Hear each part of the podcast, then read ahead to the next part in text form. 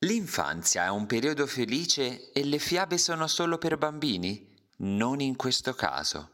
Ritaglia tu stesso la morale dalla vita e dalle sue storie. Le fiabe di Ugo, di Alice Bianchi, voce narrante Saverio Ottino. Abbracci salariati.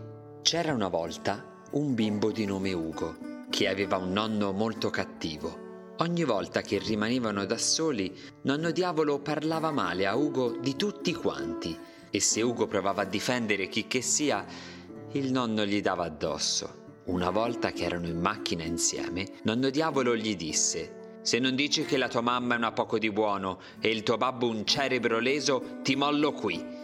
Ugo rispose che non l'avrebbe mai fatto e il nonno fece quanto detto. Ugo si perse cercando la strada della casa del nonno, che era la più vicina. Ci impiegò un tempo lunghissimo, ma la trovò. Nonno Diavolo continuò come sempre a dire brutte cose cattive sulle persone che gli stavano a cuore.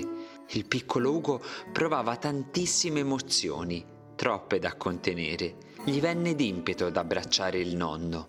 Nonno Diavolo, nella stretta di Ugo, si irrigidì tutto a disagio staccò via il bimbo e andò nell'altra stanza dicendo ehm, Ti prendo la paghetta.